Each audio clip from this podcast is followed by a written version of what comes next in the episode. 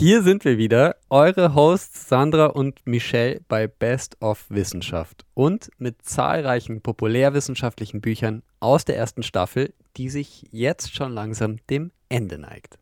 Absolut. Ich hoffe, ihr habt uns nicht vergessen und seid schon fleißig am Bücherlesen, also so am Strand oder so. Aber hey, Michelle, wie geht's dir denn eigentlich? Ich freue mich so auf die heutige Folge, weil wir haben uns ewig nicht gehört und du warst in Mexiko und bist jetzt wieder da und ich war auch weg. Ja. Erzähl mal, was, was gibt's Neues? Schön. Äh, ja, ich bin wieder da. Das ist auf jeden Fall neu und ähm, es war wundervoll. ja, also eine wundervolle Natur, äh, sehr nette Menschen haben wir getroffen. Ich war auch viel im Wasser und habe äh, Fische gesehen in allen Farben und Formen. Mhm. Genau. Und äh, habe auch die ein oder andere Salmonellenvergiftung oder wie man das nennt, überstanden und bin ja. jetzt wieder da und trinke Wiener Urquellwasser äh, aus Kanistern im Liter. Sehr viel. Super. Ja, genau. Und du? Ja, du, ähm, bei mir war es nicht diese Salmonellenvergiftung, aber leider hat mich dann noch Corona auf den letzten Metern geschrafft. Mhm. Also mit, äh, mit der Variante 5 von Omikron war ich gut dabei. Hat mich ans Bett gefesselt. Ja, aber jetzt bin ich auch wieder fit und war in Holland, in Leiden. Da war der Wissenschaftskongress des Jahres 2022 und habe dort viele Kollegen äh, aus dem Journalismus getroffen oder auch Wissenschaftler, Nobelpreisträger, reger Austausch und ich bin jetzt wieder zurück mit zahlreichen neuen Ideen. Ja. Die Wissenschaftsbücher des Jahres. Besprochen von Sandra Fleck und Michel Mehle. Naturwissenschaft, Technik. Medizin, Biologie. Geistes-, Sozial-, Kulturwissenschaften. Und Junior Wissensbücher.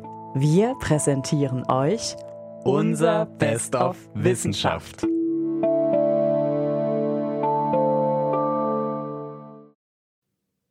Schön. Äh, können wir auch gleich beginnen. Und ich sage es noch dazu, ähm, das liegt nämlich an der Wasserqualität da drüben. Deswegen bin ich so scharf aufs Wiener Wasser geworden.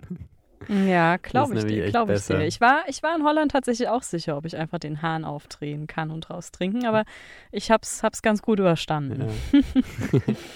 cool. Ja. Okay, dann wollen wir mal starten. Ähm, über Bewusstsein soll es heute gehen. Das hast du angekündigt. Mhm. Vollkommen richtig. Ähm, schließlich ist Bewusstsein ja wieder mal so ein ganz, ganz großes Wort, das viele versucht haben zu definieren. Und wenn man bei Dr. Google einfach mal eingibt, Bewusstsein, kommt natürlich als erstes Wikipedia. Da steht das deutsche Wort Bewusstsein, kommt aus dem Mittelhochdeutschen und steht für Wissen über etwas haben oder Mitwissen. Ja, als nächstes kommen dann Einträge zur Seele. Da geht es um Gottesvorstellungen oder um philosophische Weltbilder. Und nicht zuletzt geht es zu dem Gebiet neurophysiologischer Prozesse. Okay, da nähern wir uns wahrscheinlich dem heutigen Thema an. Ähm, kann Joseph mhm. Ledoux, äh, dessen Buch Bewusstsein du ja gelesen hast, eine Antwort darauf geben? Was ist Bewusstsein? Ja, eine konkrete Antwort lässt sich dem Neurowissenschaftler Dr. Joseph Ledoux leider nicht entlocken. Ich meine, eh klar, weil Wissenschaftler immer den Ist-Stand beleuchten und natürlich auf weitere Forschungsaspekte aufmerksam machen, ja. Aber er nähert sich dem Thema auch von einer ganz anderen Seite, also natürlich von seiner neurophysiologischen Seite, mhm. aber er blickt auf die Menschheitsgeschichte als Gesamtes zurück. Und dafür muss er natürlich auch auf das erste Leben auf dem oh. Planeten oh. Rücksicht nehmen. Genau. Okay, er nimmt es sehr genau. Ähm, das heißt, wir starten bei der Ursuppe, bei den, mhm. bei den Bakterien und bei den ersten Dingen, die da herumgeschwommen sind. Yep, Vollkommen richtig. Also, um eigentlich noch genauer zu sein, deren Vorgängern, also genannt LUCA, also das ist ein Akronym für The Last Universal Common Ancestor, also quasi letzter universeller gemeinsamer mhm. Vorfahre. Erst von ihm stammen dann die Bakterien, Archeen und Eukaryoten ab. Ja, es gibt auch Archeen, wie Christine Meusel-Eichinger von der TU Graz immer stets zu betonen versucht, weil man sollte nicht auf sie vergessen und sie sind ebenso ein wichtiger Bestandteil des Mikrobioms. Ja, liebe Archeen, ihr seid wichtig und ähm, mhm. ja, wir, wir nehmen das zur Kenntnis. Okay, wobei eigentlich heute eh schon ein sehr, sehr aktives Forschungsfeld Also man denkt an viele Erkrankungen Ja. oder, oder überhaupt einfach diesen ganzen wissenschaftlichen Bass gerade um ein funktionierendes Mikrobiom auf der Haut, im Darm, im Mund, überall. Ähm, und genau, was hat das jetzt mit Bewusstsein zu tun eigentlich? Ja, also da kommen wir noch drauf zu sprechen. Ich halte es jetzt noch ein bisschen spannend. Okay. Ähm, schließlich ist Joseph, ja, Ledoux Leiter eines Forschungslabors an der Universität von New York und sein Fach ist tatsächlich die Neurobiologie und zwar von, also er beschäftigt sich mit Emotionen, dem Gedächtnis und verständlicherweise auch dem menschlichen Verhalten. Mm, Zudem hat er auch mehrere populärwissenschaftliche Bücher verfasst, wie Bewusstsein eines ist. Aber wir wollen euch da draußen jetzt erstmal abholen, was Mhm. ihr denn überhaupt so unter Bewusstsein versteht. Michelle, ich hatte gesagt, du machst mal den Start. Was ist denn Bewusstsein für dich? Fangen wir ganz unten an. Ähm, gut, Bewusstsein für mich, hallo, Bewusstsein für mich ist ähm, vielleicht einfach die Fähigkeit, dass ich über meine eigene Existenz nachdenken kann, dass ich weiß, äh, dass, dass ich glaube, dass ich existiere. Ähm, Mhm. Was sagst du? Ja, also wäre ich, wär ich irgendwie ähnlich dabei. Also für mich ist es so das Wahrnehmen vom Hier und Jetzt und all die Dinge um mich herum und wie ich mit denen aktiv interagiere. Aber Bewusstsein heißt für viele Leute auch was, was, was ganz anderes. Also jeder hat einen anderen Zugang zu diesem Begriff. Also ich Mhm. zitiere mal kurz Bob Marley, ja, den jamaikanischen Singer und Songwriter, genau. Cool. Der hat nämlich gesagt, Alkohol macht dich betrunken. Es lässt dich nicht meditieren. Es macht dich nur betrunken. Kraut erweitert dein Bewusstsein. Ich meine, passt ja auch ganz gut zu meinem holland auf. ich wollte es gerade sagen. Äh, Sandra war gerade in Holland. Und äh, Bewusstsein erweitert. Mm, hätte ich sollen? Okay. Ähm, wir möchten, dass unsere Folge auf diversen Streaming-Plattformen läuft, deswegen machen wir einfach mal weiter. Was gibt es denn sonst noch so zu erzählen? Guter Plan, guter Plan. Na, gehen wir es gleich ein bisschen härter an äh, mit René Descartes, dem französischen Mathika Mathematiker und Philosophen. Hm. Der sagt nämlich, die einzige unmittelbare glaubwürdige Realität ist die Realität des Bewusstseins. Wow. Äh, Von Descartes kenne ich schon, also, oder war das nicht sein Beweis, dass man existiert, dass man darüber nachdenken kann, dass man, äh, dass man über seine eigene Existenz nachdenken kann? Ich glaube, so habe ich das gelernt. Ja, Ähm, sollte man machen, ja. Ja. Na egal, ich, ich will da jetzt nichts vermischen. Ähm, aber ich weiß noch einen anderen, nämlich Carl Gustav Mhm. Jung, Schweizer Arzt und Psychoanalytiker. Ohne Schmerzen kommt man nicht ins Bewusstsein. Mhm. Das ist auch hart, ja. Ja. Kannst du ja jetzt ein Liedchen von singen, Michelle, oder? ja, Mit das habe ich mir bei Salmonellen. meiner Salmonellenerkrankung da ähm, bewusst gemacht, dieser Satz. Ja. Wie auch Ja. immer. Aber ist ja auch irgendwie schön, wenn man, wenn man krank ist und seinen Körper dann mal wieder spürt und sonst eher auf ihn vergisst. Ja. Das stimmt wohl. Aber bei einer Salmonellenvergiftung, da spürst du deinen Körper eigentlich nicht so gern. Ja, gut, ich meine, ähm, es gibt Schöneres. Du würdest ihn eigentlich lieber nicht spüren. genau. Ja. Aber gehen wir, gehen wir mal wieder, Yes. genau, gehen wir einfach mal wieder ins Hier und Jetzt. Nämlich zu Elon Musk. Ähm, von ihm gab es nämlich auch noch einen ganz spannenden Satz zu Bewusstsein und wir kennen ihn ja jetzt auch Mhm. schon ein bisschen näher auch aus der Folge Fenster ins Gehirn. Und er sagt, ich denke, wir haben die Pflicht, das Licht des Bewusstseins aufrechtzuerhalten, um sicherzustellen, dass es auch in Zukunft weitergeht.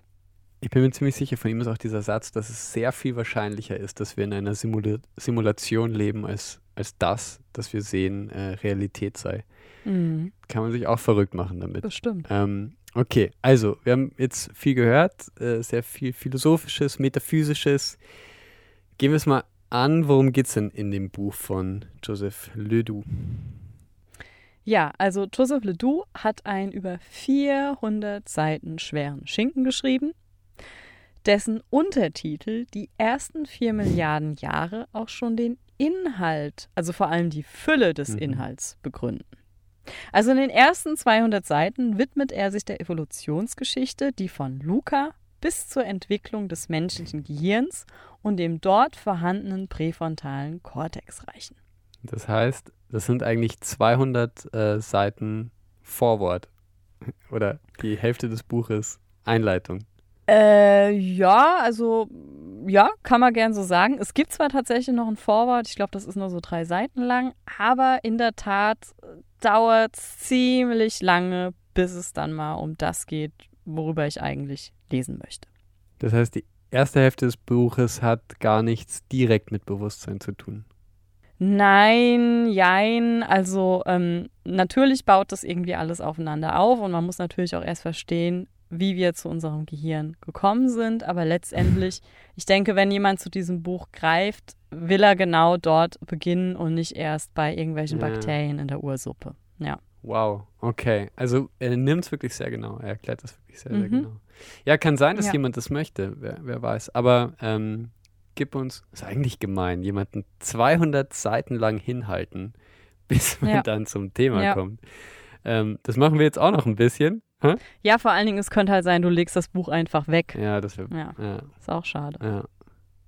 Aber vielleicht kannst du es uns irgendwie knapp zusammenfassen, ähm, worum die, ersten, die erste Hälfte des Buches Worum mhm. geht's? Genau, also ich werde einfach mal ein paar Beispiele geben. Also neben Luca erklärt er den Grundgedanken von Taxa, also quasi wie alle Lebewesen eingegliedert sind. Man kennt das ja von diesen Stammbäumen, die Darwin bereits begonnen hat. Und da geht es eben hauptsächlich um morphologische Kriterien. Und der Mensch stand meist ganz oben, begründet aufgrund seiner kognitiven Fähigkeiten. Also die Leistung, die letztendlich natürlich auch für dieses sogenannte Bewusstsein führen. Und was ist dieses Bewusstsein? Also es wird halt, wir stehen deswegen drüber, weil wir über uns selber nachdenken können, uns selbst reflektieren können und dementsprechend auch handeln. Das will jetzt nicht heißen, dass Tiere deswegen gleich unter uns stehen, aber wenn man von dieser kognitiven Eingliederung ausgeht, war das eben so begründet, dass der Mensch deswegen oben steht. Genau. Und äh, nachdem wir kennengelernt haben, woraus quasi diese verschiedenen Mikroorganismen entstanden sind, geht es weiter mit Zellverbänden, dann weiter zu Tieren ohne Geweben, wie es zum Beispiel der Schwamm einer ist, ähm, und dann aber auch zu den Gewebetieren. Also Gewebetiere sind da in erster Linie Quallen und letztlich wir Menschen. Was heißt Gewebe? Ist eigentlich eine Funktionseinheit von Zellen, die vielleicht letztlich dann auch ein Organ bilden können, ja, wie unsere Leber so zum Beispiel. Und Interessant fand ich hier den Aspekt, dass Ledoux diesen Prozess nicht nur anhand der Gewebefunktion erklärt, sondern auch anhand der Symmetrie. Also ein Schwamm beispielsweise ist asymmetrisch. Also egal, wo du da jetzt reinschneiden würdest, ähm, da ist kein Stück wie das andere. Ja, bei Quallen, die radialsymmetrisch sind, das kann man sich dann so vorstellen wie so eine Springform beim Kuchen. Und wenn du da so ein Tortenstück abschneidest, sieht das genauso aus wie das andere Stück. Und ähm, das ist quasi radialsymmetrisch. Bei unser einem ist es eher so bilateral symmetrisch. Ja, das heißt, ähm, du hättest beispielsweise einen Kastenkuchen und schneidest da in der Mitte halt einmal durch. Aber du kannst halt nicht ein rundes Stück nehmen, sozusagen. So kann man sich das ganz gut vorstellen, denke ich. Quallen sind Springformen, Menschen sind Kastenkuchen. ähm, ja. Aber was hat das jetzt mit eigentlich mit dem Bewusstsein zu tun? Also diese Form eines mhm. Lebewesens. Ja, also Ledoux bringt mit diesen Formen äh, und den Gewebeteilen halt in Zusammenhang, dass je nach ähm, Entwicklung der Neuronen auch entsprechende Entwicklungsstufen verzeichnet werden. Die eben bei bilateralen sind die Neuronen höher ausgebildet als bei anderen Tieren. Und Quallen haben aber schon so ein ganz einfaches neuronales Netz und das hilft ihnen dabei, Licht wahrnehmen zu können, Berührungen, die Schwerkraft oder auch irgendwelche chemischen Reize. Bei unserem Gehirn, bei unserem hochentwickelten Gehirn ist es eher so, dass ähm, man nicht direkt auf irgendwas reagiert, sondern wir auch äh, Muskeln koordinieren können und das reicht bis in den kleinsten Finger oder auch in unsere Gewebeteile. Ja. Mhm, okay. Also quasi so, wie man aufgebaut ist, das beeinflusst natürlich äh, die Bildung des Bewusstseins oder ähm, ja. Ja, es ist halt der Körper, in dem man lebt. Gut. Ähm, niedere, höhere Entwicklungsstufen, das hast du eigentlich schon alles so ein bisschen erzählt. Das waren jetzt die ersten 200 Seiten des Buches. Ähm, von dir habe ich ein bisschen rausgehört, man muss die jetzt nicht unbedingt lesen, wenn man das schon weiß. Oder, oder wenn man ähm, wenn man gleich beim Bewusstsein ähm, starten möchte. Oder wie siehst du das? Genau, vollkommen richtig. Also wenn man sein Matura-Wissen nochmal aufholen möchte, dann bietet es sich natürlich an. Man lernt nochmal was über den Seestern und den Urmund und den Annus und den Pavlovschen Hund und die Konditionierung und alles, was man halt so haben möchte. Äh, genau, aber richtig los geht es dann tatsächlich auf Seite 199 mit Kapitel 37, wo es wirklich um den harten Stoff und, und äh, Teile im Gehirn geht. Genau. Okay. Wow. Ähm, erzähl uns vielleicht ein bisschen was darüber. Äh, was, was, was passiert dann? Also wenn man das Buch dann noch nicht zur Seite gelegt hat und auch nicht äh, unsere Folge stoppt, um einfach nochmal Fenster ins Gehirn zu hören, weil ich die Folge tatsächlich einige Aspekte aufgreift, die ich mir auch bei Ledoux gewünscht hätte, mhm. dann könnte man zum Beispiel ein Zitat anbringen, das ich irgendwie ganz spannend finde und mal oft drauf vergisst. Das wäre folgendes. Anders als die meisten Organismen passten wir in unserer Evolution nicht einfach nur unseren Bauplan an die sich wandelnde Umwelt an, sondern wir nutzten unsere kognitiven Fähigkeiten, um die Welt zu verändern. Das heißt, das ist quasi seine Definition von Be Bewusstsein, oder? Ja, nicht unbedingt. Es geht halt wieder um, um unser Verhalten. Das ist keine klare Definition, aber ab und zu versucht er, Dinge auf den Punkt zu bringen. Und das ist ein solcher Satz, dessen man sich quasi jetzt bedienen darf. Und ich finde es ganz spannend, weil wenn man überlegt, jetzt haben wir eine neue Teleskoptechnik, mit der wir wunderschöne Bilder vom All gemacht haben oder wir auch weit äh, ja. vorausschauend denken oder die mRNA-Technik, wo wir Impfungen hatten jetzt un unlängst, wurde vor zehn Jahren bereits ähm, erfunden beziehungsweise mit der Technik begonnen. Das sind mhm. alles so Prozesse, die finden sehr vorausschauend statt, auch wenn man jetzt zu dem jetzigen Zeitpunkt noch gar nichts damit machen kann. Und ich finde, der Satz ähm, trifft es eigentlich ganz gut auf den Punkt, finde ich eigentlich ganz schön, ja. Okay, schön. Genau. Wobei es auch ein bisschen Bumerang sein kann. Ähm, ja, also, klar. Man denkt an unsere klar. Arbeitswelt und ähm, also wir, wir passen die Welt an uns an, aber ähm, ich sage mal, krumme Rücken und äh, wenig Bewegung, das hat natürlich auch was damit zu tun, wie wir die Welt um uns gestalten. Ja, klar, es kommt, also, dann, kommt dann wieder auf uns es kommt zurück. Immer zu einem zurück. Naja. Genau. Aber jetzt, jetzt okay. genug von den Wehwehchen für heute. Ähm, aber du pass auf, äh, nicht nur wir nehmen Reize wahr oder, oder niedere Tiere, wenn man nieder jetzt äh, unvoreingenommen verwendet, sondern auch, mhm. halte ich fest, Thermostat oder Computer. Aber deswegen sind es keine Lebewesen. Also das versucht Ledoux auch nochmal zu betonen, dass es natürlich auch andere Entwicklungen gibt, die Reize auf Reiz reagieren können, aber das mit Leben natürlich nichts zu tun hat. Ja. Da gibt es noch eine interessante Theorie zu unserem Arbeitsgedächtnis, äh, die als Deliberation auch bekannt ist. Ähm, da gibt es verschiedene Aspekte, die das zum Ausdruck bringen. Unter anderem, dass man sich kurzzeitig, ja, also in diesem direkten Moment zum Beispiel vier bis sieben Dinge merken kann oder gleichzeitig erledigen kann.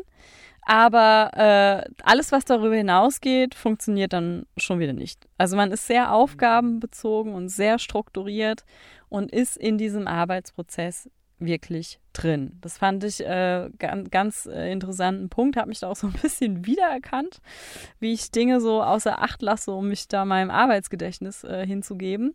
Fand ich, fand ich ganz lustig. Und was anderes, es hat mich auch noch fasziniert, da ging es um den russischen Psychologen, ich hoffe, ich spreche das jetzt richtig aus, Lou Oigotsky.